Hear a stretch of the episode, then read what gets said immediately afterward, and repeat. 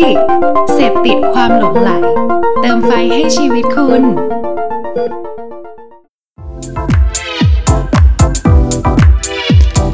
Level Up Podcast สวัสดีครับทุกคนกลับมาพบกันอีกครั้งนะครับ กับรายการเด e ะ e ว่าพอดแคสต์ครับเอ่อใน episode นี้นะครับ พวกเราก็อยู่อยู่กันครบ 3 คนนะครับ ก็พี่ทศสวัสดีครับโค้ชสวัสดีครับ เย้สวัสดีครับ โอเค พวกเรากลับมาพร้อมหน้ากัน 3 คนแล้วเนาะคราวนี้ นานเหมือนกันนะเราไม่ได้อยู่พร้อมหน้ากันใช่ครับผม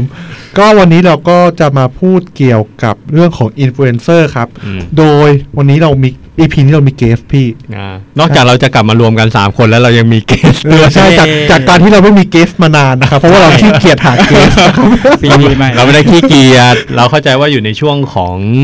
สำคัญเนอะเพราะว่าจริงๆมันก็คือเข้าเข้าไตรมาสสี่ใช่อ่าหลายๆคนก็งานยุ่งอืม ประมาณนั้น โอเค ซึ่งวันเนี้ยเราจะมาคุยกันในเรื่องของครับผมอินฟลูเอนเซอร์ครับนะครับเวลาเราพูดถึงคำว่าอินฟลูเอนเซอร์เนี่ยอืมส่วนใหญ่แบบมันจะนึกถึงอะไรกันบ้าง แล้วก็มันส่งผลอะไรกับเราบ้างอะนะครับ เราเดี๋ยววันนี้เราจะมาคุยกัน นอกจากพวกเราสามคนที่จะคุยกันแล้ว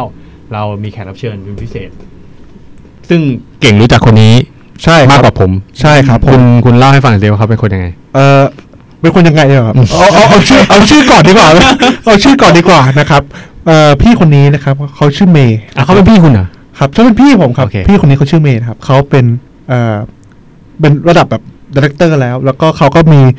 มีขอเสียงปรบมือให้กับพี่เลยครับผม เดี๋ยวๆเนื้องานเขาต้องเจอกับอินฟลูเอนเซอร์เยอะด้วยครับผม อืม แล้วก็แต่ผมว่าเพื่อที่จะละเอียดยิ่งขึ้นก็อยากให้พี่เมย์เขาแนะนำตัวเองดีกว่า พี่เมย์สวัสดีครับ ค่ะ สวัสดีค่ะ เมย์ค่ะ โอ้โหเสียงหวานมากเลยนะครับยุคเก่าเล่นดีเจดาด้าโอเคครับ พี่เมย์ครับช่วยแนะนำตัวเองให้กับเอ่อท่านผู้ฟังหน่อยครับ ค่ะก็จริง ๆ แล้วเอ่อชื่อในวงการแล้วกันเนอะคนครับทั่วๆไปที่รู้จักเราจะเรียกเราว่าเมมี่ครับผมเพราะว่าชื่อเมย์เนี่ยโหลมากอืมๆก็เราทำงานในสายอ่า communication ละกันครับเออมาก็ประมาณ 10 ปีขึ้นไปแล้วแหละครับก็บอกอายุตามที่บอกเมื่อกี้แหละเป็นพี่เก่งครับผมนะคะ ก็จริง ๆ แล้วเราก็ทำงานในส่วนของการทำ marcom เป็นที่ปรึกษาให้กับทางอินฟลูเอนเซอร์ด้วยในบางเพจอย่างแบบเพจเพจแบบเพจอาหารแพรอีซังกี้หรือเพจท่องเที่ยวบางเพจอะไรเงี้ยที่เราเคยทำด้วยเหมือนกัน ครับ ค่ะ อืม แล้วก็เป็นที่ปรึกษาให้แบรนด์ในการทำ communication อ่าค่ะโอเค ซึ่งเขาก็จะมาเป็นที่ปรึกษาให้พวกเราด้วย ใช่ครับคาดหวังว่าจะเป็นอย่างนั้นครบวงนะครับจรครับ ก็วันนี้ก็คือเราเราชวนอย่างที่เราบอกนะจั่วหัวไปเราพูดเรื่องของอินฟลูเอนเซอร์นะครับแล้วเราก็ดีใจมากที่ได้เมย์มาช่วยคุยเนาะมามามาช่วยแชร์ลิงก์ร่วมกันนะครับ โอเค เดี๋ยวผมขอ lead ประเด็นก่อนแล้วกัน แล้วเดี๋ยวไหลไปแล้วก็คุยกันด้วยไปเรื่อยๆแล้วเหตุผลหนึ่งที่เราเลือกที่จะมาคุยเรื่องเกี่ยวกับอินฟลูเอนเซอร์ในวันนี้นะครับ ก็เป็นเพราะว่า เออเอาจริง ๆ คือในช่วงสองปีที่ผ่านมาเราเห็นอินฟลูเอนเซอร์เกิดขึ้นมากมายนะใช่ครับ โดยที่เราไม่จำเป็นต้องใช้คำนี้ก็ได้นะ จริง ๆ มันอาจจะแบบว่า บางคนก็ไม่ได้มาจากการเป็นอินฟลูเอนเซอร์จริง ๆอะมันหมายถึงว่าอินฟลูเอนเซอร์ในในในความคิดของหลาย ๆ คนอาจจะเป็นเรื่องของว่า ฉันทำสิ่งนั้นมาจนเป็นตัว เป็นภาพจำบางอย่างอืมอ่าเช่นแบบฉันเป็นนักกีฬาจนเก่งพอที่ทุกคนจะจำได้ว่าฉัน influence อะไรคนได้ครับอืมแต่เร็วๆนี้เนี่ยหรือในหรือในช่วงเวลา 2 ปีที่ผ่านมา มันมีมนุษย์ที่บางคนก็กลายไปเป็นอินฟลูเอนเซอร์โดยอย่างไม่น่าเชื่ออืมอย่างลุงพลนี่เรานับว่าเขาเป็นอินฟลูเอนเซอร์ไหมอะเออ นับไหมครับ พี่เมย์ คือเราว่า กรณีแบบเนี้ยเขาเป็นคนในกระแสอืมอ่าเพราะว่าจริงๆเราว่ามองว่าคนที่จะเป็นอินฟลูเอนเซอร์ได้อะเขามี power บางอย่างอืมไม่ใช่แค่คนที่อยู่ในกระแสคนถูกพูดถึงอืมครับอินฟลูเอนเซอร์อะจริง ๆ เริ่มตั้งแต่พ่อแม่เราก็ได้อ่ามเพื่อนเราก็ได้อ่าฮะถูกไหมอยู่ๆเพื่อนมันกินอันเนี้ยโพสต์ลงโพสต์ลง Facebook แป๊บหนึ่งเอาละอยากสั่งตามอืมอันเนี้ยคืออินฟลูเอนเซอร์อืมอืมแต่ว่าการที่คนที่อยู่ในกระแสบางครั้งมันคือสิ่งที่ถูกหยิบยกขึ้นมาอืมเราว่าบางเคสมันก็จะยังไม่ใช่นะคะอืมอืมมันอาจจะต้องคิดจากคำว่า influence ก่อนว่ามันแปลว่าอะไรอืมนะครับเมื่อผมมีคำถามก่อนที่จะเป็นคำถามหลักอืมเลยนะอืมอินฟลูเอนเซอร์กับ KOL นี่มันต่างกันป่ะครับอืม มันต่างกันยังไงพี่เมย์พอพอพอเล่าให้ฟังได้ไหมครับ จริงๆอินฟลูเอนเซอร์แปลเอาแปลตรงตัวเนอะอ่าครับครับอ่าอินฟลูเอนเซอร์คือผู้ชักจูงชักจูรือก็ build ทิศทางครับง่ายๆเป็นการบิวไปในทางใดทางหนึ่งจุดกระแส อันเนี้ยคือ influence เรามีการชักจูงชักนำอืมแต่ KOL อะ wording keyword มันคือ key opinion leader อืมจริง ๆ แล้ว key เอ่อตัว KOL เนี่ยเขามีเรื่องของการที่ชักจูงเหมือนกันแหละ แต่อืม power เขา impact ในเชิงกระบวนการทางความคิดอืมส่วนใหญ่เราจะเจอ KOL เป็นลักษณะเชิง inspire ครับอืมเราลองยกตัวอย่างเนอะอย่างมินท์ I Roam Alone อะสมัยก่อนอืมเขาเป็นอินฟลูเอนเซอร์ท่องเที่ยวครับแต่ปัจจุบันถามว่ามินท์เป็นคน inspire เขาเป็น KOL ในเรื่องของการอะเดินทาง explore world อันเนี้ยมันคือ impact เป็นการ scale up จริง ๆ ถามว่าสองอย่างนี้มัน duplicate กันไหม มันเป็นปกติแหละ มันอยู่ที่นัยยะในการใช้งานด้วยแหละ ถ้าพูดถึงบริบทนะนะครับแต่ว่าเราโดยส่วนตัวเราเราว่า KOL มีผล กับการกระบวนการทางความคิดมากกว่าอืมอืมอืมแล้วว่าท้ายสุดมันไม่ได้เริ่มจากที่ตัวเขาด้วยแหละ มันคือการใช้งานแบบ as a brand นะนะว่าเราจะเลือกใช้เขาในทางไหน เพราะท้ายที่สุดเนี่ยเวลาเราเลือกอินฟลูเอนเซอร์หรือเราเลือก people สักคนหนึ่งอะมามาสื่อสารเราบางอย่างเราก็จะเราก็จะมี message ที่เราอยากให้เขาเล่าครับนะครับครับโอเค กลับมาที่เรื่องของอินฟลูเอนเซอร์ก่อนแล้วเดี๋ยวเราจะค่อยคุยไปเรื่อยๆนะเพราะว่าเมื่อกี้เรื่อง KOL ก็น่าสนใจ ครับ เราพูดถึงอินฟลูเอนเซอร์ก่อน เวลาพูดถึงคำว่าอินฟลูเอนเซอร์โค้กกับเก่ง นึกถึงใครบ้างครับ เพราะว่าพี่เมย์เขาเล่าไปแล้วสำหรับโค้กครับ ใครคืออินฟลูเอนเซอร์สำหรับโค้กครับ ผมเอ่อ JUST ดู IT กับ Scoop Viewfinder ครับอืมเขาทำให้คุณอยากในเรื่องของการอยากดูหนัง อืมอืม ทำไมตรงตัวทำไมเลย ทำไมถึงมีสองที่อะครับ ถ้าถ้าถ้าพูดถึงอยากดูหนังแล้วทำไมถึงมีสองช่อง ด้วยความที่ just do it เขามีเนื้อหาเขามีเทคนิคในการทำคอนเทนต์ที่ที่แตกต่างกับ Scoop Viewfinder อืม ชัดเจนนะครับ อย่างถ้าเป็นหนังเข้าใหม่ just do it ก็จะเป็นคนทำคอนเทนต์ที่บอกเกี่ยวกับรายละเอียด ของหนังที่กำลังจะเข้าอืมแต่ถ้าเป็น Scooby Fighter Scooby Fighter เมื่อก่อนเนี่ยเขาจะเป็นทำคอนเทนต์แบบหนังในประวัติศาสตร์หรือทำคอนเทนต์ที่เกี่ยวกับเอ่อคือเขาไม่ได้ทำหนังตามกระแสเขาทำเป็นคอนเทนต์ที่เกี่ยวกับหนังในอดีตซะมากกว่าผมก็เลยชอบดู ไม่มั่นใจว่าพี่ทศพี่เก่งเคยดู Scoop Viewfinder ปะดูทั้งคู่เลยครับ ครับดูครับ ใช่ ต่อนะครับ จริง ๆ เราก็สนใจเหมือนกัน อีกอย่างหนึ่งกลับมาเรื่องเดิมนะก็คือว่า เมื่อกี้ถามกลับไปที่เมย์บ้าง แค่ไหนถึงเรียกว่าอินฟลูเอนเซอร์อืมเป็นคำถามที่ทุกคนถามว่าคนไหนเป็นอินฟลูเอนเซอร์อืมแต่จริงๆแล้ว เราว่า influence เนี่ย มันมีหลายแบบอะอืมคือคืออินฟลูเอนเซอร์เนี่ยนะเออถ้าถ้าถ้าเราคุยกันแบบไวๆว่าแค่ไหนใช่ไหมครับ เราคิดว่าเพื่อนเราก็เป็นอินฟลูเอนเซอร์แล้วนะอืมเราอ่าถ้าศัพท์ทางการตลาดครับหลายๆคนจะมีเจอคำว่านานแบบ micro nano influencer อืมอืมซึ่งอะอันเนี้ยก็เขาก็เป็นอินฟลูเอนเซอร์แหละอืมอะแต่ว่าซะส่วนใหญ่ที่คนจะคิดถึงคือเซเลบmacro อะวานไฉ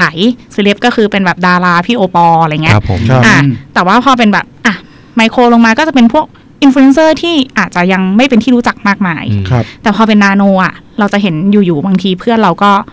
โพสต์ว่าสิ่งนี้ดีจังเลยอะไรอย่างเงี้ยอ่าเคยเจอเคยเจออืมอ่าแล้วอยู่ๆก็อ๋อเอ้ยเราก็รู้สึกว่าเฮ้ยเพื่อนเราบอกมันน่าเชื่อถือจังเลยอ่า อ่า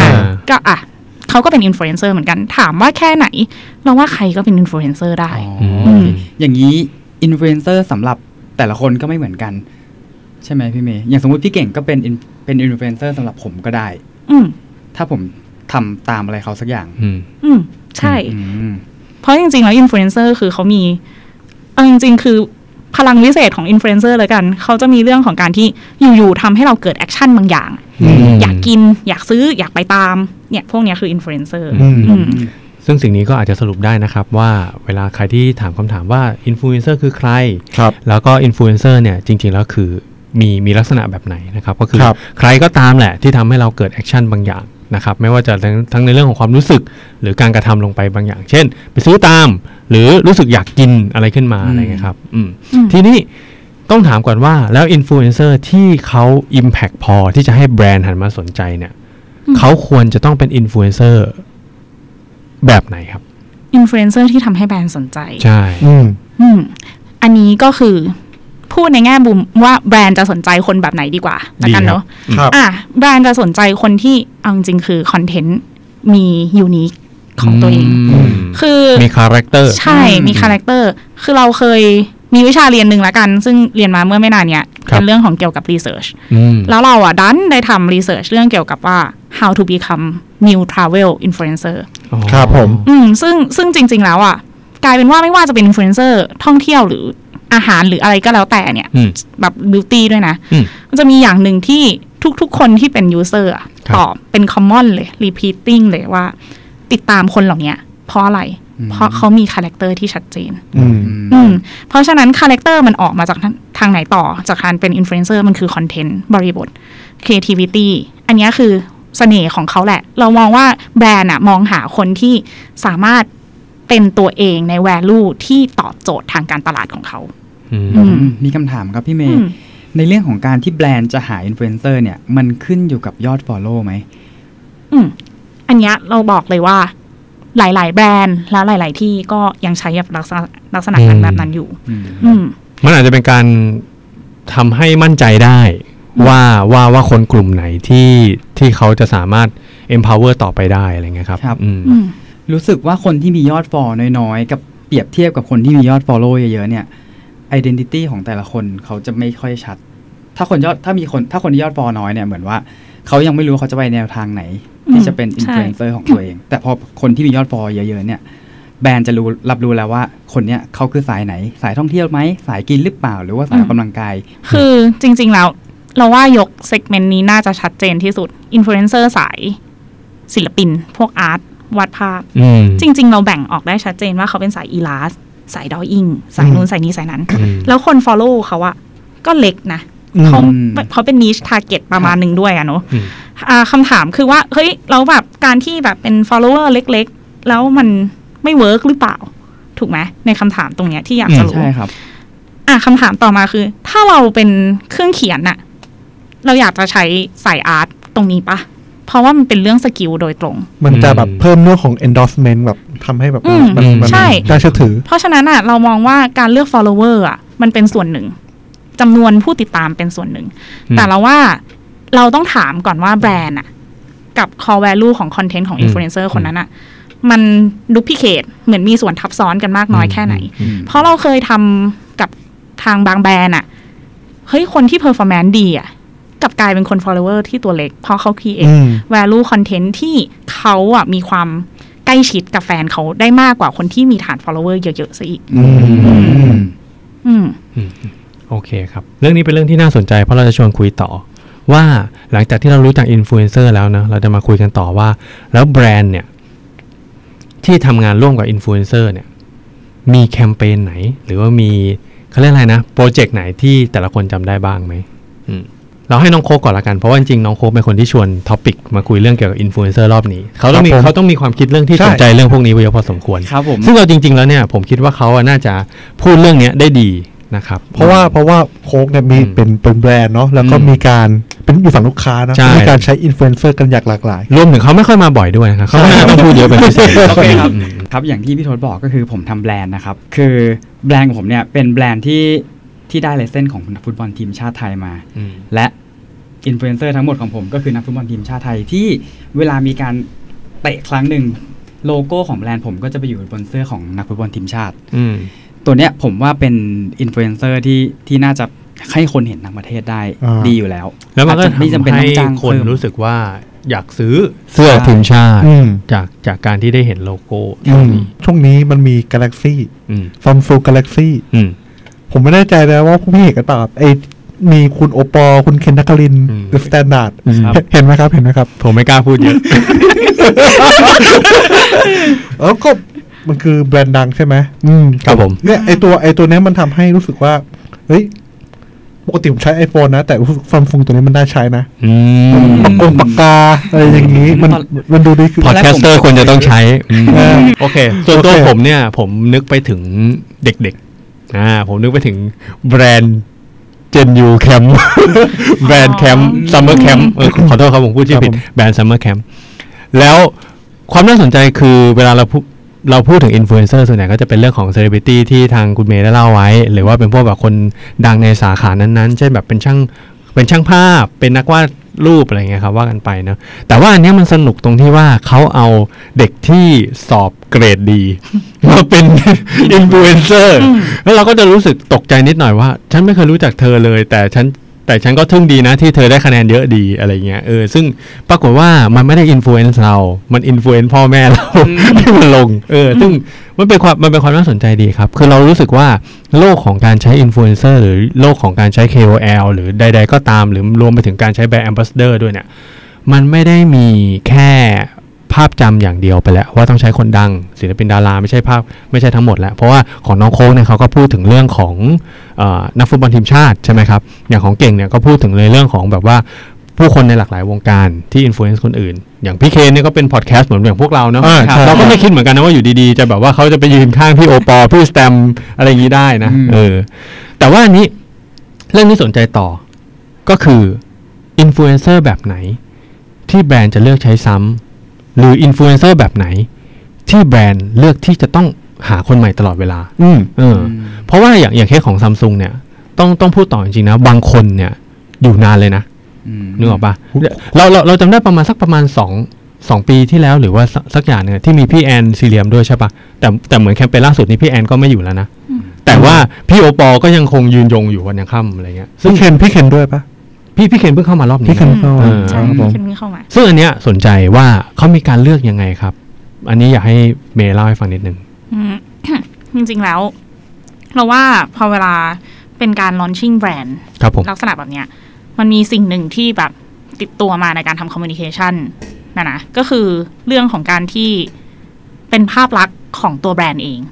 identity ของแบรนด์ character ของ influencer และเทียที่นำเสนอไปอะ เราว่าหลาย ๆ ครั้งที่ลูกค้าเลือก influencer คนเนี้ยซ้ำๆอะอืมมันเป็นเพราะว่า character อะอืมบ่งบอกถึงความเป็นแบรนด์ positioning แบรนด์ identity ของตัวเองอย่างชัดเจนอืมอืมหรือว่าเป็น Product ชิ้นนั้น ๆ ได้อย่างชัดเจน มันคือการโชว์ appearance แหละ แต่ว่าถ้าถามว่าคนที่เราเปลี่ยนไปเรื่อย ๆ อันนั้นอะเราว่ามันเป็นในแง่ของการทำ media exposure หรือว่าเรียกว่าแบบทำให้มันเห็นได้วงกว้างมากขึ้น มันคือการเข้าถึงกระจายฐานแฟนของคนเหล่านั้นมากกว่า ซึ่งอันเนี้ยมันอาจจะไม่จำเป็นจะต้อง repeating เพราะมันไม่ได้สร้างภาพจำไง มันไม่ได้มีการ reflect ไปถึง brand character ได้ขนาดนั้นอืมแต่ถ้าคนที่ character ชัดเจน อุ้ยดูดูรู้เลยว่าเป็นไทยซัมซุงเนี่ยเราว่าอ่าซัมซุงก็ repeat ในการใช้อยู่แล้วอืมอืมเฮ้ยครับอันอันอันนี้อันนี้ผมขอถามต่อในประเด็นเดียวกันครับผมสนใจเรื่องหนึ่งว่ามันมีเวฟของมันไหมเขาเขาเรียกว่าเวฟไหมเรียกว่าหนูจะเรียกว่าโซนไหมครับ หมายถึงว่ากลุ่มเนี้ยเป็นกลุ่มที่สื่อสารของความเป็น ซัมซุงร้อยเปอร์เซ็นกับกลุ่มที่สองเป็นกลุ่มที่ซัมซุงอยากจะลองก้าวขาไปเวฟถึงบ้าง เวฟอ่าใหม่ๆอะไรอย่างเงี้ยาใช่ แบบนี้มีไหมครับ เช่น เช่นสมมติเราอาจจะคิดในกรณีของที่เมื่อกี้เราคุยกันเนาะว่าอาจจะเป็นแบบพี่โอปอลอาจจะเป็นภาพจำไปแล้วของซัมซุงหรือเปล่า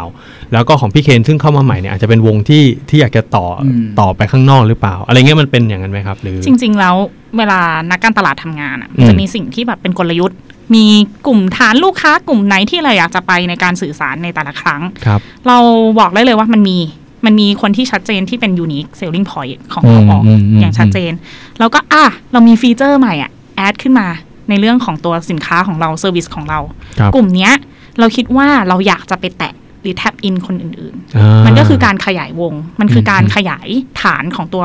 แบรนด์ที่จะจะ engage กับคนมากขึ้นด้วยแหละอืมครับมีอยู่แล้วอืมอืมอืมอืมผมผมอันนี้ผมอยากผมอยากรู้นะครับ คือปกติแล้วอะในในในมุมของพี่เมย์พอบอกหนะครับ เวลาลูกค้าบอกว่าอยากใช้อินฟลูเอนเซอร์เนี่ยเวลาเขา brief เนี่ยเขาเขา brief ยังไงแบบ บอกเอารมณ์ประมาณว่า เฮ้ยเออเอเจนซี่ช่วยไปหาอินฟลูเอนเซอร์ให้หน่อยสิหรือว่า หรือ agency agency เออเอเจนซี่ฉันอยากได้คนเนี้ย ไปติดต่อให้หน่อยหรือเป็นยังไงฮะคือเวลาเลือกอินฟลูเอนเซอร์เลือกจากให้เราเป็นคนคิดเองหใช่รือเขาเป็นคนจิ้มมาให้เราอืมครับ มีทั้งสองแบบเลยค่ะมอ๋อคือจริงๆแล้วลูกค้าบางทีมาเขาอยากได้ communication ภาพรวมอืม influencer มันเป็น tools หนึ่งในการทำการตลาดทางการอืมสื่อสารครับอืมอะเพราะฉะนั้นมันต้องดูก่อนว่า โจทย์ที่ลูกค้าให้มา การใช้เขาอะ มัน effective ไหมครับมันให้ผลลัพธ์ที่ดีหรือเปล่าอืมเพราะฉะนั้นมันก็มีโจทย์ตั้งแต่กว้างมากครอบคลุมว่าจะต้องใช้ไหม แล้วเราเป็นคนแนะนำไปครับครับกับโจทย์ที่บอกมาเลยว่า อันเนี้ยนะคะ เราอยากได้ภาพ Impact เหมือนคล้ายๆแบรนด์นี้ที่ใช้อ่า influencer marketingครับอันนั้นชัดเจน นี่คือบีฟที่ชัดของลูกค้าว่า ฉันอยากได้อินฟลูเยอะๆ อยากมีการโพสต์เยอะๆอย่างเงี้ยอะมันก็มีทั้งสองแบบครับอืมอืมเมื่อกี้เลยถามต่ออมที่เมื่อกี้บอกว่าเอ่อเราไม่ได้ถามพี่เมย์อะถามต่อ ครับผมก็ก็เอ่อถามพี่เมย์ครับ อ่าครับ ก็เมื่อกี้เห็นพี่เมย์พูดถึงเรื่องของการวัดผล effective ใช่ไหมครับครับใช่ครับคก็อยารับกจะถามว่าปกติแล้วอะเวลา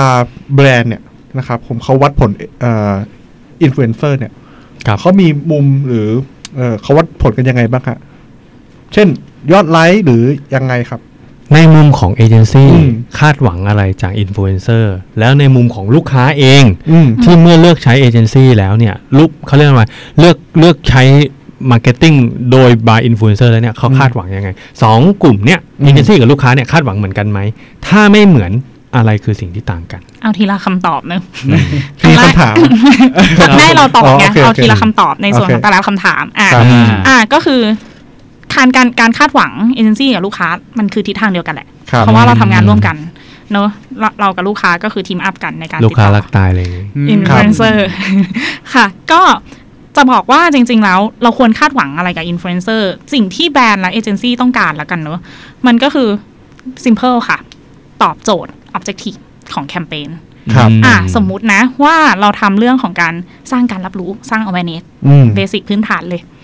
metric ที่เราจะเอามาวัดเขาเหล่านั้นนะนะแน่นอนถ้าเป็นเรื่องดิจิ t a ลเมทริกเราจะคุยกันเรื่องของ impression อืมถูกปะอืมแต่ว่าอย่าลืมว่าเราใช้เขาอะในฐานะที่เขาเป็นอินฟลูเอนเซอร์อืมมันก็เลยจะมีอีกส่วนหนึ่งที่เข้ามาเสริมก็คือดูอำนาจในการชักจูงเขาแหละ ดูว่าเขา convincing คนได้ยังไงได้บ้างอืมอะก็แปลว่าเราจะดูสิ่งที่ reflect กลับมาจาก content ของเขา ไม่ว่าจะเป็น like comment share อืมหรือถ้าอินฟลูเอนเซอร์คนนั้นใจดี แปะลิงก์ลูกค้าให้พาไปซื้อได้เลยอืมคลิกตรงนั้นอะเกิดขึ้นจำนวนเท่าไหร่จาก content ที่เป็น creativity ของอินฟลูเอนเซอร์คนนั้นครับอืมเพราะฉะนั้นถ้าถามโดยสรุปแล้วอะสิ่งที่แบรนด์ต้องการคือตอบโจทย์อืมสิ่งที่ influ จะวัดผลได้ในมุมมองของ marketer และเอเจนซี่ก็คือ awareness อืมและผลพลอยได้อืมในเชิงการตลาดของเขานั่นเองคือการขายของอืมอะไรอย่างเงี้ยอืม เพื่อให้คนคุณคุณผู้ฟังที่เป็นในส่วนของแบรนด์ ได้เห็นภาพมากขึ้นนะครับ อยากให้เมย์ลองเลือกสักแคมเปญหนึ่งมาเล่าอืมให้ฟังหน่อยได้ไหมครับ แบบว่าอันเนี้ยแคมเปญเนี้ยใช้อินฟลูเอนเซอร์แล้วมัน success ยังไงอะไรเงี้ยครับเรามีตัวอย่างสักอันหนึ่งไหมฮะเอาตัวเราเองแล้วกันเราโดน Impact แรงมากกับแคมเปญนี้ อืมเมื่อก่อนเราใช้ iPhone ครับ แล้วอยู่ๆก็มีมือถือจีนอยู่แบรนด์หนึ่งอืมโผล่ขึ้นมาว่าเขา collab กับ Leicaอืมไม่รู้เลย ไม่รู้เลยอืมไม่รู้ไม่รู้อืมเขามีประกาศวันนี้อะซึ่งซึ่งซึ่งตอนนั้นอะเอาจริงๆ คืออุ๊ย มือถือจีนอืมเฮ้ย collab กับ Leica อืมก็มีความน่าสนใจอืมแต่อยู่ๆอินฟลูเอนเซอร์สายกล้องทั่วบ้านทั่วเมืองอะอืมเขาก็โพสต์ว่ามันง่ายแค่ไหนในการที่ไม่ต้องแบกกล้อง DSLR เมื่อก่อนเราเล่นอืม DSLR ด้วยอืมโอ้ยมันหนักมากเลยอะ แต่อันเนี้ยคือเฮ้ยไปเที่ยวไม่ต้องมาห่วงด้วยนะว่ามันหนาวมันร้อนใช้มือถือปกติอืมมอะแล้วก็ดูภาพเฮ้ยมันมีคุณภาพ Leica ว่ะหุยกล้อง Leica ก็ราคาสูงมากเลยอืมเราก็โดนอินฟลูเอนเซอร์อ่าสายกล้อง influence influence แล้วเป็นครั้งแรกที่เราเลิกใช้ iPhone โอ้โหแล้วก็เทิร์นมาเป็น Android อืมและก็ยังใช้ repeat กับแบรนด์นี้ต่อไปเรื่อยอืมอือืมมอืมๆเออ ก็จะมีเคสแบบเนี้ย เพราะฉะนั้นถามว่ามันมีผลหรือเปล่า เนี่ยแหละ แบบเนี้ยแหละ อืมอืมอืมอืม ถาถามถามถาม ถามในมุมโค้กนะ ถามว่าถ้าเกิดเป็นลูกค้า เวลาเราใช้อินฟลูเอนเซอร์อะเอ่อสิ่งแรกที่คิดเลยคือยอดขายปะไม่ไม่ขนาดนั้นครับ ก็อย่างที่พี่เมย์บอกต้องเป็น awareness ก่อนยอดขายอาจจะเป็นแค่ผลพลอยได้ เพราะว่าในเชิงการใช้ influencer แล้วจริงๆอะยอดขายมันวัดไม่ได้ ในเชิงของตัวเลขอ๋อโอเคอืมโอเคโอเคถ้างั้นถามต่อเลยว่าในความเป็นจริงแล้ว แบรนด์จำเป็นต้องใช้อินฟลูเอนเซอร์ไหมเนี่ยถามสองคนเลย เพราะว่าแบรนด์ก็นั่งอยู่นี่ ความจำเป็นมันขึ้นอยู่กับจุดประสงค์ในการใช้งาน อืมอืม อืมคือถ้าถ้าเราบอกว่า เฮ้ยเราอยากมีเรามีโปรโมชั่นโปรหนึ่งอะที่มันเป็นโปรโมชั่นปกติอืม จำเป็นไหมนอที่อืม จะต้องใช้ อืม เราต้อง spend เม็ดเงินไปตรงนี้หรือเปล่า หรือจริง ๆ เราแค่retargeting กลับไปหาคนเหล่านั้นด้วย ad ปกติ อืม แล้ว conversion์ชันมันสูงกว่าหรือเปล่าอืม คือถ้าถามว่าจำเป็นหรือเปล่า เราว่าขึ้นอยู่กับ objective ของนักการตลาดในแผนนั้นๆ มากกว่า อืมใช่ อันนี้เห็นด้วยกับพี่เมย์อืมเพราะว่าอย่างที่บอกไปคือผมใช้อะนักฟุตบอลทีมชาติอยู่แล้วอืมใน part ของการขายเสื้อทีมชาติ และการขายเสื้อ non-license เนี่ยมันอืมไปได้โอมันไปได้โอเคอยู่แล้วครับแต่ถ้าการที่ผมจะย้ายไปอีกขาหนึ่งที่เป็นขาอื่นอย่างเป็นผู้หญิงครับหรือจะเป็นไลฟ์สไตล์เพิ่มมากขึ้นเนี่ยแน่นอนว่านักฟุตบอลอาจจะไม่ตอบโจทย์อืม แบรนด์อาจจะต้องหาอินฟลูเอนเซอร์ที่ตอบโจทย์ไลฟ์สไตล์ของกลุ่มลูกค้าที่เราจะไปใหม่เพิ่มมากขึ้นอืมซึ่งผมว่ามันยังจำเป็นอยู่ที่ต้องใช้ครับอืมถามต่อครับ อันนี้สนใจ จริง ๆ คือติดอยู่ในใจตั้งแต่แรกอยู่แล้ว มีคำถามหนึ่งที่เราสงสัยเหมือนกันก็คือว่าเวลาเราพูดถึงอินฟลูเอนเซอร์ตั้งแต่ที่เราคุยกันมาเนี่ยเราพบว่าจริง ๆ มันอาจจะไม่ใช่คนก็ได้นี่หว่าอืมมันอาจจะเป็นเพจนะครับอืมมันอาจจะเป็น publisher มันอาจจะเป็น community บางอย่าง หรืออาจจะเป็นแบบมุกแก๊กอะไรอย่างงี้ได้ปะคืคือคือคือในความหมายของเราคือมันมันอาจจะไม่ใช่มนุษย์ที่เป็นแบบ physical อะอืมเออเช่นสมมุติว่าเป็นสำนักข่าวใช่ไหมเป็นเว็บคอนเทนต์อะไรเงี้ยอ่าคำถามผมก็คือว่า ความคาดหวังหรือการเลือกใช้งานอะ มันเหมือนกันไหมครับ อันนี้ถามอืมเมย์แตกต่างว้าวอืมเราว่ามันแตกต่าง เพราะว่าพอเป็นอินฟลูเอนเซอร์ที่เป็นตัวบุคคลครับ มันเป็น humanize มันมีความเป็นคนครับแต่พอมันเป็นเพจ ที่เขาเป็น content creator อืมอืมเขาก็ไม่ใช่ตัวบุคคลอืมสิ่งที่แบรนด์คาดหวังมันคือการ give informative ที่เป็นในลักษณะอีกแบบหนึ่งเรายกอย่างอะอะอย่างก็แก๊กแล้วกันครับอุ้ยเป็นอินฟลูเอนเซอร์ที่ขายของเก่งมากเลย เออ อะเราเราดูเพลินด้วยอะอืมคนก็จะแบบ นี่คือการที่ไม่ใช่คนน่ะ แต่ครับอยู่อยู่ดีๆก็มีการ อำนาจชัดกูลด้วยอืมเพราะคอนเทนต์มันน่าสนใจอืมมันเป็นครับเชิง creativity มากกว่าอือืมันเป็นเชิง quality content อืมถ้าเป็นทางคนที่ไม่ไม่ใช่ human ละกันครับอืมอืมครับผม และและอย่างอย่างอย่างของสินค้าที่มันเป็นแบบเกี่ยวกับบุคคลอ่าอย่างของโค้กเนี้ยชุดเครื่องแต่งกายอย่างเงี้ยครับถ้าถ้าระหว่างเลือกของการใช้แบบเป็นมนุษย์เลย หรือว่าเป็นแบบเว็บคอนเทนต์เนี่ยอันอันนี้เราเราเลือกใช้อันไหนมากกว่ากันครับ หรือว่า สนใจไหมในกลุ่มของเว็บคอนเทนต์เนี่ยอาจจะเป็นเฟสต่อไป แต่ในเบื้องต้นผมมองว่ายังต้องใช้คนก่อนครับ อืม ผมว่าคนคนสามารถแสดงเอ่อตัวตนแล้วสามารถผลักให้สินค้าของเราโดดเด่นขึ้นได้มากกว่าตัวเว็บคอนเทนต์อืมอืมอืมซึ่งอันนี้ถ้าจะพูดคำว่าเว็บคอนเทนต์ก็อาจจะไม่ได้ถูกซะทีเดียวอะเนาะเอาเป็นว่าเราเรารวมว่ามันเป็นเหมือนเป็นแบบ เป็นเป็นเว็บคอนเทนต์ไปก่อนละกัน แต่ความหมายคือว่ามันก็อาจจะเป็นพวกแบบอิลลัสเต e เป็นพวกแบบว่า community เป็นพวกของแก๊งอ่าเช่นแบบพวกอะไรอะมีทีมแก๊งเฟ็ดเฟ่อะไรเงี้ยครับเออเขาก็ไม่ได้มีแค่คนเดียวอะไรอย่างเงี้ยเนาะอืมแต่ความหมายก็คือว่าสำหรับอินเหล่าอินฟลูเอนเซอร์ต่างๆเนี่ยสิ่งที่สำคัญที่สุดก็คือคุณก็ต้องมีคาแรคเตอร์มี return บางอย่างที่สามารถทำให้แบรนด์เชื่อถือได้ว่าคุณสามารถให้กับเขาได้ สมมุติอาจจะไม่ได้มาเป็นยอดขาย แต่มาในรูปแบบของคาแรคเตอร์ที่ที่ sync กันกับแบรนด์เนี่ยอืมคุณก็สามารถทำงานร่วมกันได้ต่อ นะครับอืมในขณะเดียวกันสิ่งที่แบรนด์คาดหวังก็คือ โอเคแน่นอนแหละเขาต้องการให้คุณพูดบางอย่างที่ที่เขาอาจจะสื่อสารไปไม่ถึงในกลุ่ม target ต่างๆ เหล่านั้นครับอืมถ้าสมมติคุณสามารถตอบ Objective ต่างๆของของเหล่านั้นได้เงี้ยก็ถือว่าแบรนด์ก็ success ในแคมเปญนั้นๆ ไปนะครับอืมถ้าอย่างอย่าง อันนี้จะถามเพิ่มครับ แป๊บหนึ่งขอลดอันนี้นิดนึงไม่ไม่ไม่ไม่มันไม่ได้หนักขนาดนั้นแต่เรา ลดเสียงพัดลเสียงมันเข้าใช่ไหมใช่อืมผมบอกแล้วพี่โทนให้มานั่งฝั่งนี้ เขาบอกแล้วจริงไม่ใช่ๆอ๋อแต่เสียงมันเบาเสีชื่ยองมันเบาลงแล้วเสียงเบาอืมเสียงโอเค ต่อเลยครับ ผมมีคำถามเพิ่มครับอืมคืออยากรู้ว่า อย่างพวกเพจโปรโมชั่นอย่างเงี้ยอืมมันนับเป็นอินฟลูเอนเซอร์ไหมครับพี่เมย์นั่นเดี๋ยวครับ นับ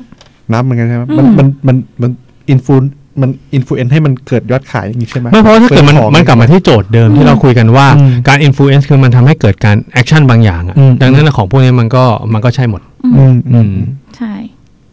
คุณโทษตอบไปแล้วค่ะ ครับครับผมผมทำอยู่รู้ไหมคุณ ครับครับครับเกมเกมเกมเกมเกมเออ แต่ว่า มันก็ยังมีมันก็ยังมีเรื่องน่าสนใจอยู่ดี ในฐานะของของเรื่องของแบรนด์เหมือนกัน บางทีเนี่ยวิวิธีคิดของของแบรนด์ในสมัยก่อน เขาก็ต้องการใช้เป็นแบบ brand ambassador เนาะอืมเพื่อเพื่อเป็นแบบว่า keep คาแรคเตอร์บางอย่างอะไรเงี้ยทุกวันเนี่ยการที่มีอินฟลูเอนเซอร์มี KOL เกิดขึ้นมา brand ambassador ยังจำเป็นอยู่ไหมครับ เราว่าจำเป็นในบางกรณีอืมอะคาแรคเตอร์แบรนด์ที่ชัดเจนมาก ๆ มาก ๆ มาก ๆ เอาจริงๆถ้าโดยส่วนตัวเราอะ mention ถึงแบรนด์โทรศัพท์มือถือคนหนึ่งอืมแบรนด์หนึ่งอะเราจะนึกถึงคุณชมพู่อารยาอืมตลอดเวลาอืมแล้วมันเป็นภาพจำว่าเขาเป็นอย่างนั้นอืมมันเป็นเคสปกติเลยแบบเป๊ปซี่โค้กก็ใช้ครับพอเราเห็นคนเนี้ยมันคือการ brand recall เพราะมันคาแรคเตอร์ที่ชัดเจนครับอืมแต่นั้นมันคือโจทย์ในเชิงของการทำ branding ต้องถามว่าโจทย์ตอนนั้นอะคุณต้องการทำแบรนด์ identity ออกมาอย่างชัดเจนหรือเปล่าอ๋อถ้างั้นภาพจำมันอาจจะชัดอืมแบรนด์ ambassador ก็ยังจะจำเป็นอืมอืม โอเคครับเมื่อกี้พี่โทษเขาก็ถามคำถามที่ดีมากเลยนะคราวนี้ผมจะถามพี่เมย์เพิ่มครับ ก็คืออยากรู้ว่าอินฟลูเอนเซอร์เนี่ยมันมันมันช่วยเรื่อง awareness เนาะทำให้คนเข้าถึงเนาะทำให้คนเป็นทำให้แบรนด์เป็นที่รู้จักอยากอยากรู้ว่าเรื่องของยอดขายอะ่ะเอ่อการใช้อินฟลูเอนเซอร์เนี่ยมันมันมันสามารถเอ่อช่วยเรื่องยอดขายได้หรือเปล่าครับ จริง ๆ คือจะถามว่ามันวัดผลได้จริงไหมอะเอออืมก็อืมอืม โอเคนะครับอะครับ ก็จริง ๆแล้วเออวัดผลได้ในเรื่องของการทำยอดขายได้ด้วยเหมือนกันครับคือจริงๆแล้วว่าการทำ communication น่ะมันมีการ track performance หรือการติดตามผลครับได้อยู่แล้วในเรื่องของดิจิทัล แต่ว่าความยุ่งยากแล้วกันในการใช้อินฟูอะเขาไม่ใช่แบนเนอร์ เขาไม่ใช่แบบอืมสิ่งใช่ที่ครับเราทำ commercial กันปกติที่เป็นท่ามาตรฐาน default เขาเป็น content creator ครับสิ่งที่จะติดตามเขาได้ มันก็ต้องดูการวัดผลทางการตลาดแหละ เริ่มตั้งแต่จะทำรีเสิร์ชก็ได้นะ ว่าเฮ้ยใครมีผลที่ทำให้คุณตัดสินใจมาซื้อครับอะคอนเทนต์แบบไหนหรืออะไรอย่างนี้อืมเราเราเคยเจอเคสอันหนึ่งที่แปลกมาก เป็นไปดูดวง แล้วเขาถามเราอะว่า คุณเห็นคอนเทนต์เราอะจากใครพูดถึงเหรออืมมันคือการวัดผลมันคือเราเห็นจากเพื่อน เขาก็จะรู้ว่า อ๋ออินฟลูเอนเซอร์หมายถึงว่าคนเนี้ยแปลว่ามีเขามีโอกาสที่จะแบบชักจูงคนอื่นมา convert convert เวอร์ชันได้มากขึ้นครับอืมซึ่งอะอันเนี้ยมันก็คือเป็นการ research ที่จะถามเอาก็ได้เช็ค feedback ครับสองคือตัวคอนเทนต์นั้นอะถ้าอยู่ในแพลตฟอร์มที่เหมาะสม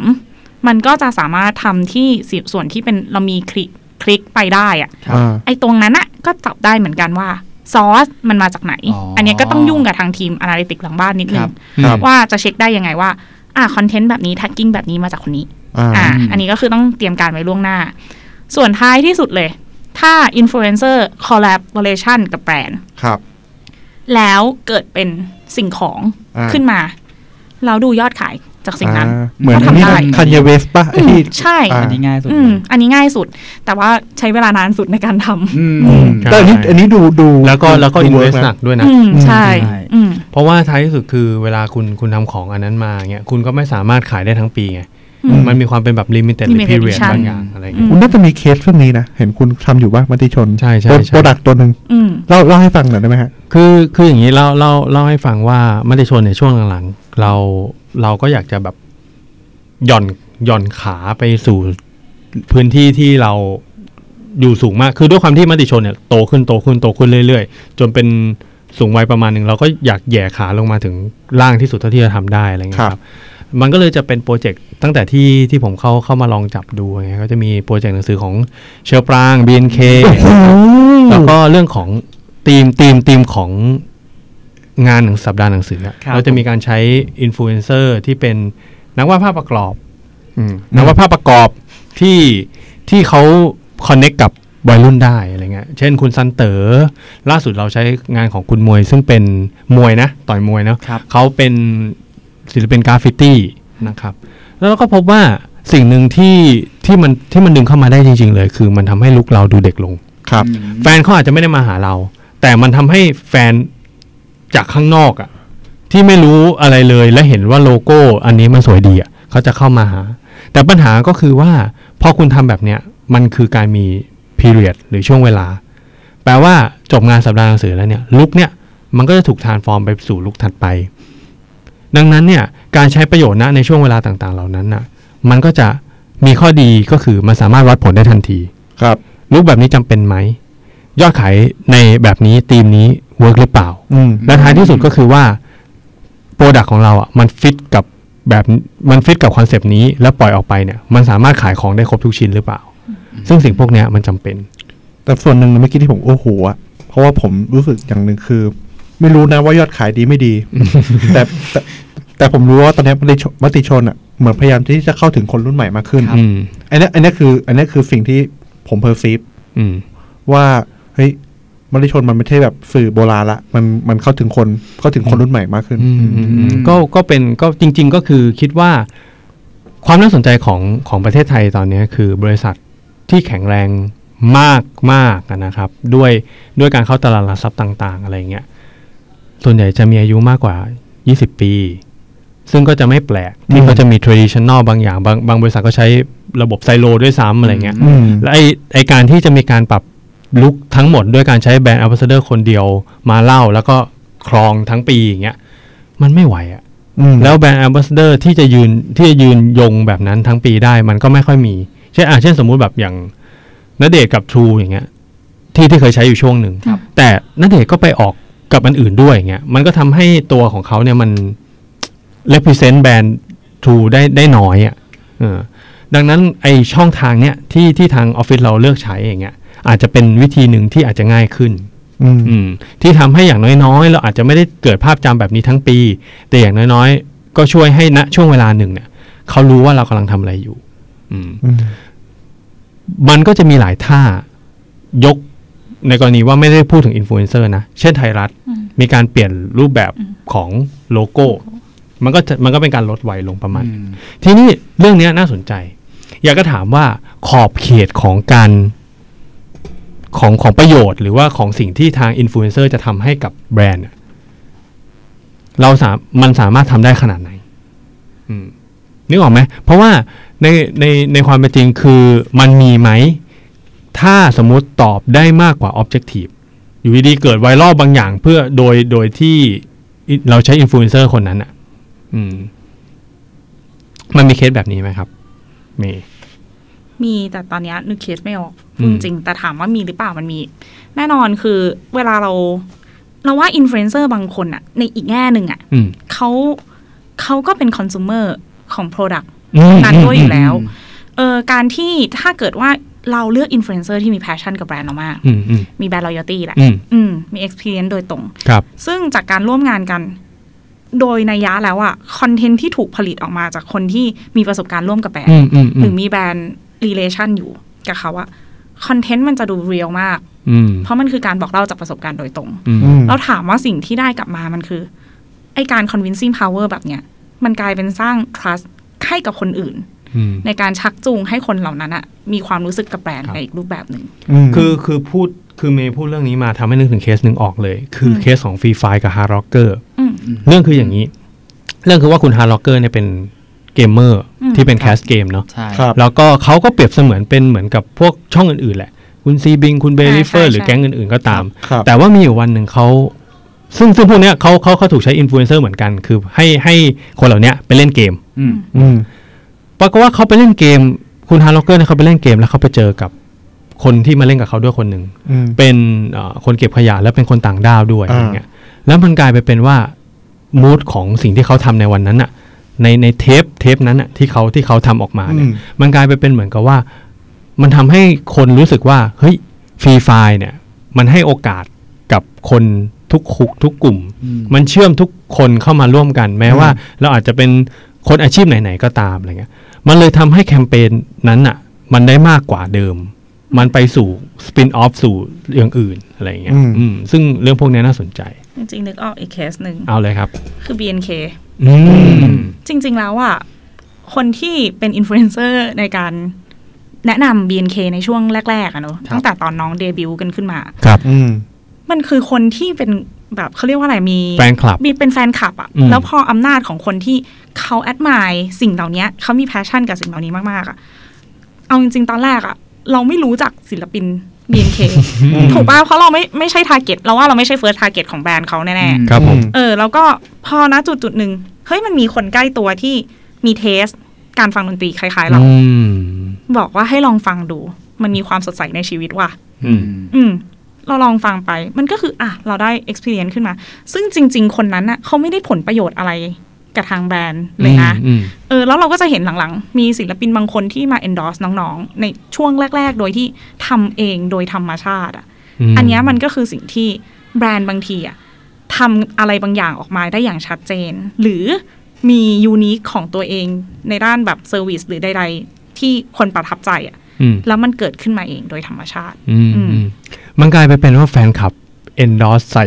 แบรนด์ด้วยซ้ำได้อืมใช่ไม่เกิด impact ไปสู่ใช่แบรนด์อื่น ๆ ต่อที่นำมาใช้งานอืมผมผมผมเคยเห็นเคสเคสหนึ่งเมื่อกี้ผมเปิดอยู่อืมของคุณแน็กแฟนฉันอะไม่ใช่แจ็คนะแน็กแน็กแน็กชาลีอะอืมอืมเขาเขาเขาเขาไอโฆษณาไอตัวนะไอพวกอาหารอาหารสัตว์อะเพราะเขาเป็นคนรักสัตว์อะ Pedigree ใช่เออเฮ้ยขายดีผมเห็นเขาขายดีผมผมผมรู้สึกว่า ข้อหนึ่งของอินฟลูเอนเซอร์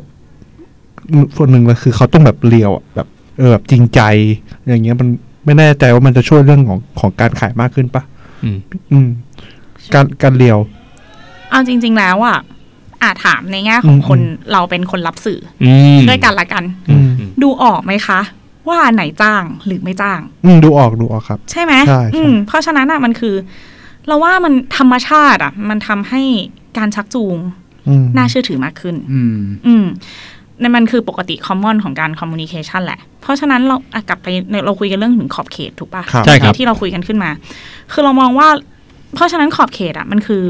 ตอนที่เราคุยงานกันอืมกับทางอินฟลูเอนเซอร์ดีกว่า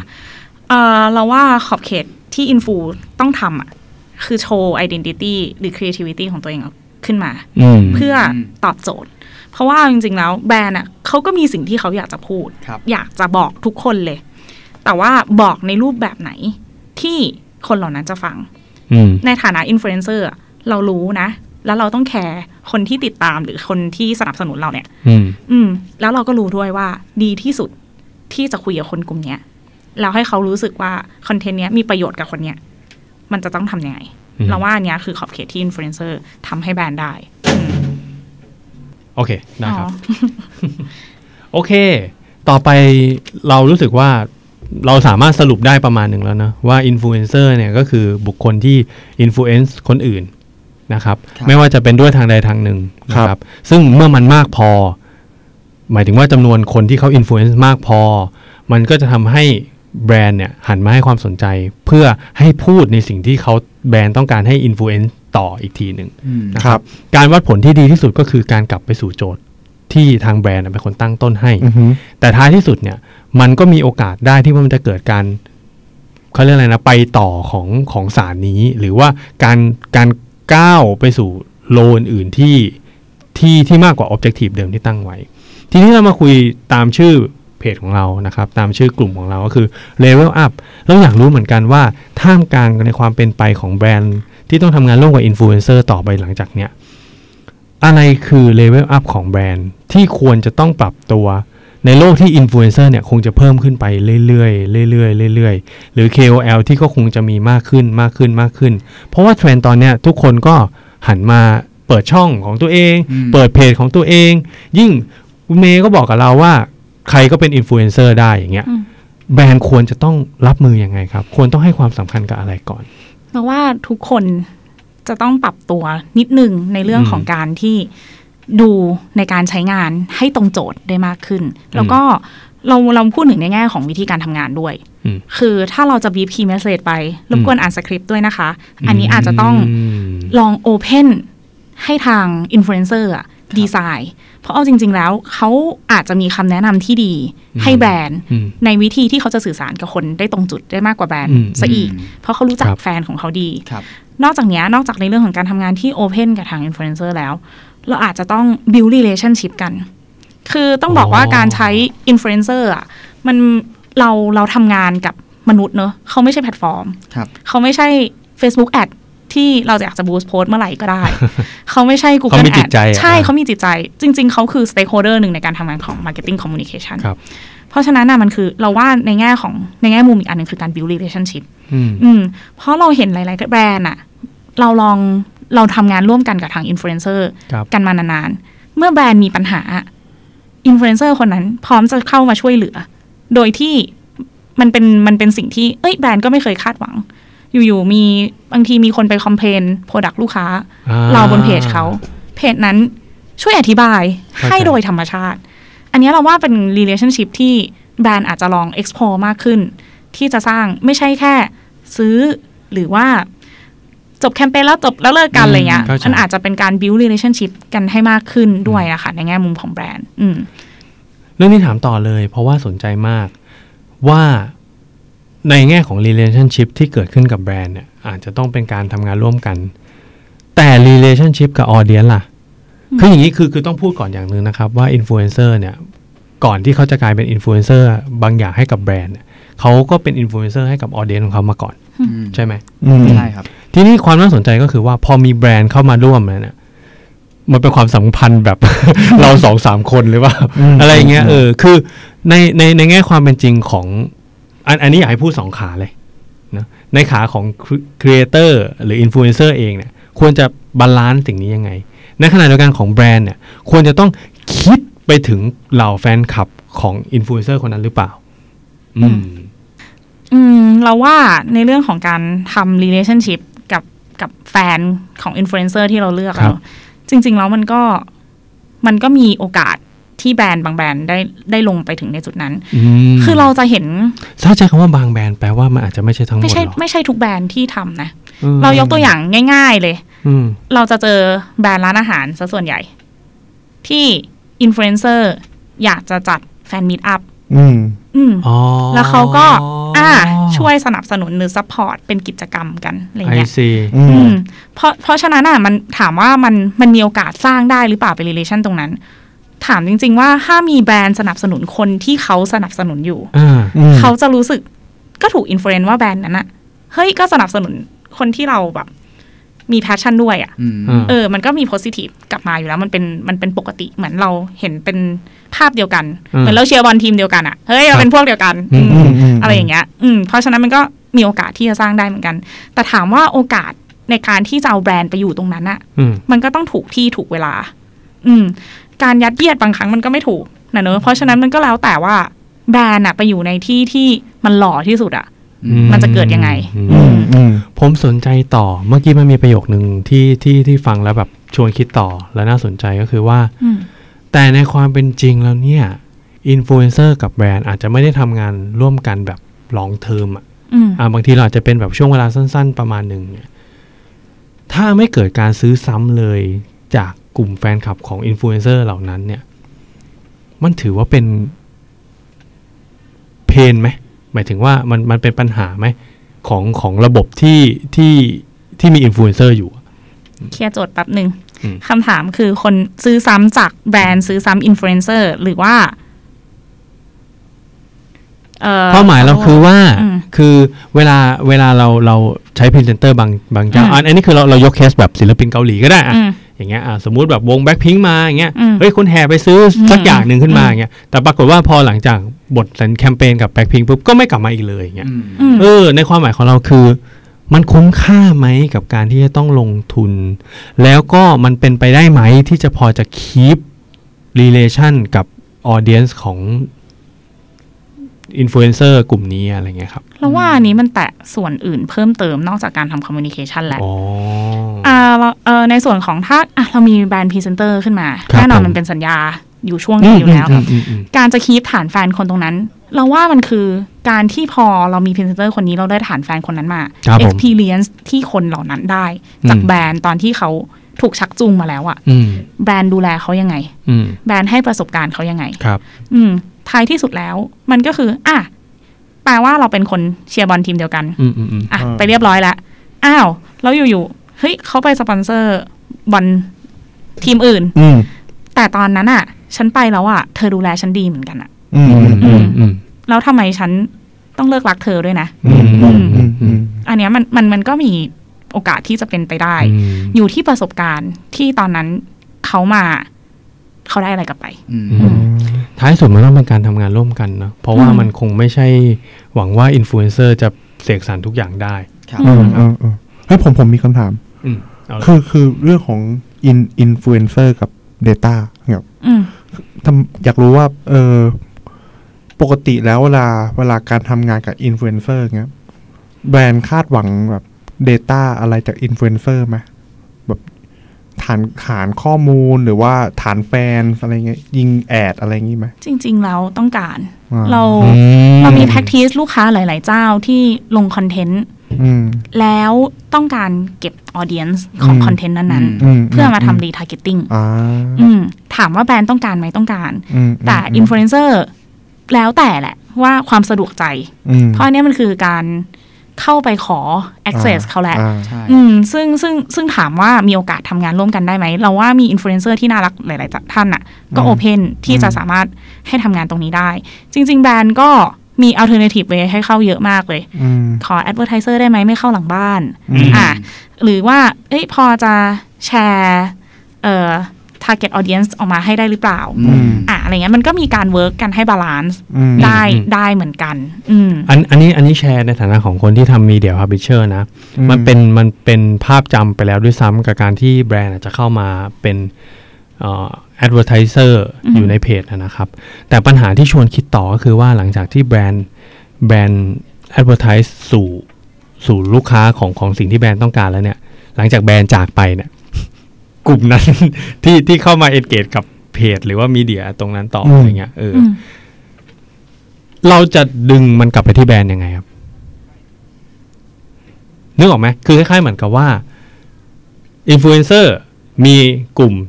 audience อยู่ครับอ่าอืมแต่ว่าตอนที่มา boost หรือว่ามามามายิง ad อะไรเนี่ยอืมไปยิงในเพจอินฟลูเอนเซอร์นี่แหละอืมแต่ว่า target ที่อยากได้เนี่ยเป็น target ของแบรนด์อืมแล้วพอยิงไปปั๊บเนี่ย คน return กลับมาซื้อก็จริงอืมแต่ว่ามาซื้อที่อินฟลูเอนเซอร์อืมจะทำยังไงให้กลุ่มเนี่ยเด้งกลับไป Convert กลัที่บไปแบรหานด์ใช่ใช่กลับมาหาแบรนด์ เช่น แบบอาจจะมากดไลค์เพจของแบรนด์มากขึ้นเรื่อยๆก็ได้อะอะไรหรืออะไรอย่างเงี้ยเอออะ เราคิดว่าอันนี้น่าจะต้องแตะในเรื่องของแคมเปญ journey อืม experience แคมเปญละอืมเออคือจริง ๆ พอการใช้งาน marketer อาจจะต้องดีไซน์เพิ่มเติม เราว่าอันนี้เก่งน่าจะให้คำแนะนำได้ดีด้วยเหมือนกันอืมว่าเมื่อพอเวลาคอนเทนต์เนี้ย engage ไปแล้ว ครับผมครับ Data ที่ marketer จะเอาไปใช้ต่ออะมันคืออะไรบ้างครับอืมอืมแล้วถ้าเกิดเราดีไซน์ไว้แล้วเราต้องเก็บ collect data แบบเนี้ยอืมการที่เราจะสร้าง landing page ไปให้เขาซื้อเนี่ยครับเราจะเก็บอะไรบ้างอืมอ่าฮะเออ อะเราอาจจะแบบ อุ้ยถ้างั้นล็อกอินเพื่อได้ส่วนลดมอะไรเงี้ยอะแน่นอนคุณอยากได้อะไรล็อกอินมาเลย เต็มอืมเพราะฉะนั้น Data ตรงนั้นมันเอาไป utilize ต่อได้เข้าใจอะเพราะฉะนั้นมันจะต้องแตะในเรื่องของการดีไซน์แคมเปญอืมอืมอย่างที่เมื่อกี้คุณทศบอกเลยอินฟลูเอนเซอร์เสกได้ไม่ได้ทุกอย่างนะอืมอืมอืมอืมโอเคอ่าคำถามสุดท้ายนะครับก็คือว่า อินฟลูเอนเซอร์เมื่อเมื่อกี้เราเราเราพูดในในมิติของฝั่งแบรนด์เยอะพอสมควรนะครับอืมเราก็เลยอยากจะรู้ว่า แล้วในโลกอนาคตข้างหน้าเนี่ย ที่อินฟลูเอนเซอร์คงมากขึ้น แบรนด์เนี่ยเริ่มจัดอินฟลูเอนเซอร์ว่ามันอยู่ในกลุ่มของ KOL แบบไหนแล้วเนี่ยอืมตัว creator เองที่จะเป็นอินฟลูเอนเซอร์ในอนาคต หรืออินฟลูเอนเซอร์ที่เป็นอยู่ในปัจจุบันเนี่ยเขาควรจะมีวิธีคิดยังไง หรือเขาควรที่จะมี thinking แบบไหนที่รองรับบางอย่างไหมอะไรเงี้ยครับ เพื่ออยู่ให้ได้และทำงานร่วมกับแบรนด์ได้ในอนาคตต่อไปอืมคือเอามันไม่มีสูตรสำเร็จตายตัวเนอะอืมเราคิดว่ามันคือการคมมากปรับตัวอืมคือตัวอินฟลูเอนเซอร์อะอะตัวตอนที่เราทำกับสายท่องเที่ยวครัที่บเราผมทำ research มา เฮ้ยมีคนพูดว่าติดเลือกติดตามอินฟลูเอนเซอร์คนเนี้ย เพราะเรารู้สึกว่าคอนเทนต์เขาสนุกอืมทั้งๆที่ไม่ได้เกี่ยวกับเรื่องท่องเที่ยวเลยนะ แต่มันเป็นเชิง entertainment ครับซะเยอะเลยเราว่าคอนเทนต์น่ะบริบทของคอนเทนต์ในการที่เราจะ create ไปในฐานะอินฟลูเอนเซอร์อะมันมันจะต้องมีการตอบโจทย์ในเรื่องของการย่อยง่ายอืมเข้าใจง่าย มีความสนุก แต่ที่สำคัญที่สุดถ้าอยากให้คุณเป็นจุดขายได้อย่างชัดเจน คุณต้องหาสิ่งที่เป็น unique selling point ตัวเองให้เจออื มมันคือเสน่ห์อะกลับมาเรื่องเดิมอืนะมอืมมันคือเสน่ห์พอท้ายที่สุดแล้วสิ่งที่พอตะถามต่อไปจากตอนทำรีเสิร์ชนะว่าเฮ้ยมันสนุกแล้วมันมีมันมีอะไรอีกไหม ที่อืมอืมทำไมมันมีชื่ออินฟลูเอนเซอร์บางคนอะที่เราบอกว่า อะถ้างั้นเราไม่คุยเรื่องสายท่องเที่ยวแล้ว อืม อืม ไหนลองบอกมาสิว่าเป็นใครที่แบบคิดถึงบ้าง มันก็ยังเป็นคนเดิมๆที่เขา repeating ออกมาอืมถามว่าทำไมอะทำไมจำคนนี้ได้ อืมอ๋อ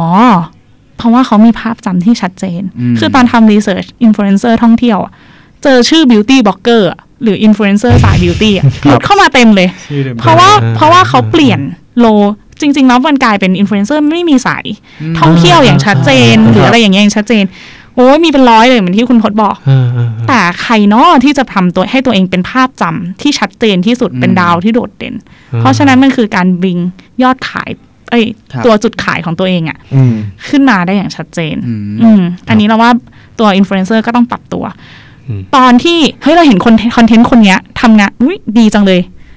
มันจะมีอินฟลูเอนเซอร์บางคนที่อยู่ในช่วง develop ตัว ขอ follow เหมือนเมื่อกี้ที่คุณคุณโคกบอกเหมือนกันอะว่าแบบขอตามไปหน่อย ขอทำตามอืมเราจะเจอคาเฟ่สะแบบสายคอนเทนต์สาย cafe hopping อะอืมอืมเฮ้ย engagement page นู้นดีว่ะอืมเราทำตามบ้างอืมเฮ้ยเขาทำเป็นย่านงั้นเราทำตามบ้างอืม ทำตามบ้าง ภาพที่ออกมา เอาจริงๆแล้วตอนทำรีเสิร์ชสิ่งที่คนรู้สึกไม่ต่างเลยคือโฟโต้อัลบั้มอืมอืมฉันจำไม่ได้ด้วย ว่าอันเนี้ยคือเพจไหนอืมแต่เราชอบคอนเทนต์หน้าตาแบบเนี้ยมเออหน้าปกมันหน้าปสกวยอ้าวหน้าปกมันสวยอะไรเงี้ยมเออคือคอน sumer อะเขาพอเขาจำไม่ได้ว่าคุณเป็นใครอะ แล้วมันจะมี impact ยังไงกับคุณต่ออืมอืมออืมอืมเพราะฉะนั้นอะ เราเราคิดว่าเสน่ห์ของตัวเองอะต้องดึงออกมาครับ เพราะมันอืมจะดูแบบ ถูกคน ที่เราอยากจะคุยด้วยจริง ครับๆอืมอืม เห็นด้วยมากครับ ก็เราสามารถสรุปเป็นความรู้ได้ใช่นะครับ ก็คือว่าอินฟลูเอนเซอร์ย้ำเรื่องเดิมนะ เราพูดเราพูดคำนี้หลายครั้งแล้ว ถ้าเป็น SEO ก็ขึ้นตลอดแล้ว ก็คือว่าอินฟลูเอนเซอร์เป็นใครก็ได้ครับ ที่เขาสามารถ influence เราให้ได้ คุณอืม ลงไปทำ actionได้นะครับในขณะเดียวกันแบรนด์ต้องการคนที่ influence จำนวนมาก แล้วตรง t a r g e t ของ Objective ของเขาอืมอย่างเงี้ยครับเป็นไปได้ครับที่การทำงานร่วมกันของตัวของอินฟลูเอนเซอร์กับแบรนด์เนี่ยมันจะนำพาไปสู่โจทย์ที่ เอ้ยนำพาไปสู่คำตอบที่ใหม่ แล้วก็ใหญ่ขึ้นครับนะครับแต่ว่าท้ายที่สุดเนี่ยในในโลกที่ต้องทำงานร่วมกันไปเรื่อยๆแบบเนี้ยในอนาคต ไม่ว่าจะแบบคุณจะเป็นอินฟลูเอนเซอร์สายเป็นมนุษย์ทั่วไปปกติ หรือจะเป็นแบบว่า media publisher อะไรเงี้ยใดๆก็ตามเนี่ยท้ายที่สุดสิ่งที่แบรนด์ แล้วอินฟลูเอนเซอร์ควรจะต้องทำงานร่วมกันก็คือการสร้าง relationship ระหว่างกันๆอืมนะครับไม่ว่าจะเป็นทั้งในเรื่องของการแบบช่วยกัน create content หรือช่วยกันทำในสิ่งที่มากกว่าโจทย์อืมไม่ว่าจะเป็นทั้งเรื่องของการตอบคอมเมนต์การเปิดพื้นที่บางอย่าง เพื่อ explore สิ่งใหม่ๆ ในการทำแคมเปญร่วมกันนะครับ แล้วก็ท้ายที่สุดเนี่ยในฝั่งของตัวที่เป็นอินฟลูเอนเซอร์เองครับสิ่งที่สำคัญที่สุดมากกว่าการที่ว่าคุณทำได้กี่อย่างก็คือ คุณทำมันด้วย คุณยังไงอะอืมอืมอืมการมีคาแรคเตอร์ของคุณเป็นส่วนที่สำคัญที่สุดนะครับครับก็วันนี้นะครับเราก็คุยกับทางคุณเมย์ในเรื่องของอินฟลูเอนเซอร์ได้เยอะอืมได้ประเด็นเยอะมากนะครับอืมอืมก็อยากบอกเลยนะครับว่า EP นี้ต้องขอบคุณคุณพี่เมย์มากๆเลยนะครับ ที่มายินดีค่ะแชร์ความรู้กับพวกเรานะครับครับสำหรับ EP หน้านะครับเฮ้ยผมมีจองตัวเกสไว้หนึ่งคนละอืมอืมสำหรับคนที่ อ่าพวกกูยังไม่รู้เลยอะใช่เอออันนี้ไม่คัดนะอืมโอเคโอเคสำหรับสำหรับ EP หน้านะครับ อันนี้คัดไหมคัดคัดโอเคสำหรับ EP หน้าเนี่ย เรารู้แล้วว่าเราอะชอบอะไรชอบอะไรเก่งอะไรใช่ไหมครับ ใครที่สนใจที่จะเป็นอินฟลูเอนเซอร์หรือใครที่อามองว่าตัวเองเนี่ย อยากจะมีเรื่องของ personal branding อืม EP หน้าผมเชิญเกสมาหนึ่งคนครับผมเขาสอนเรื่องนี้โดยเฉพาะเลยอืมอืม ใช่อยากให้ทุกคนลองติดตามนะครับ EP ได้ครับหน้านะอืมก็สำหรับ EP นี้นะครับ พวกเราก็ทั้ง4คนก็อ่าขอฝากนะครับ ให้ถ้าเกิดใครชอบแล้วก็กดไลค์กดแชร์เนาะโพสต์นี้แล้วก็อย่าลืมติดตามพวกเรากันต่อ ๆ ไปนะครับผมแล้วพบกันใหม่สัปดาห์หน้า สวัสดีครับค่ะสวัสดีครับค่ะ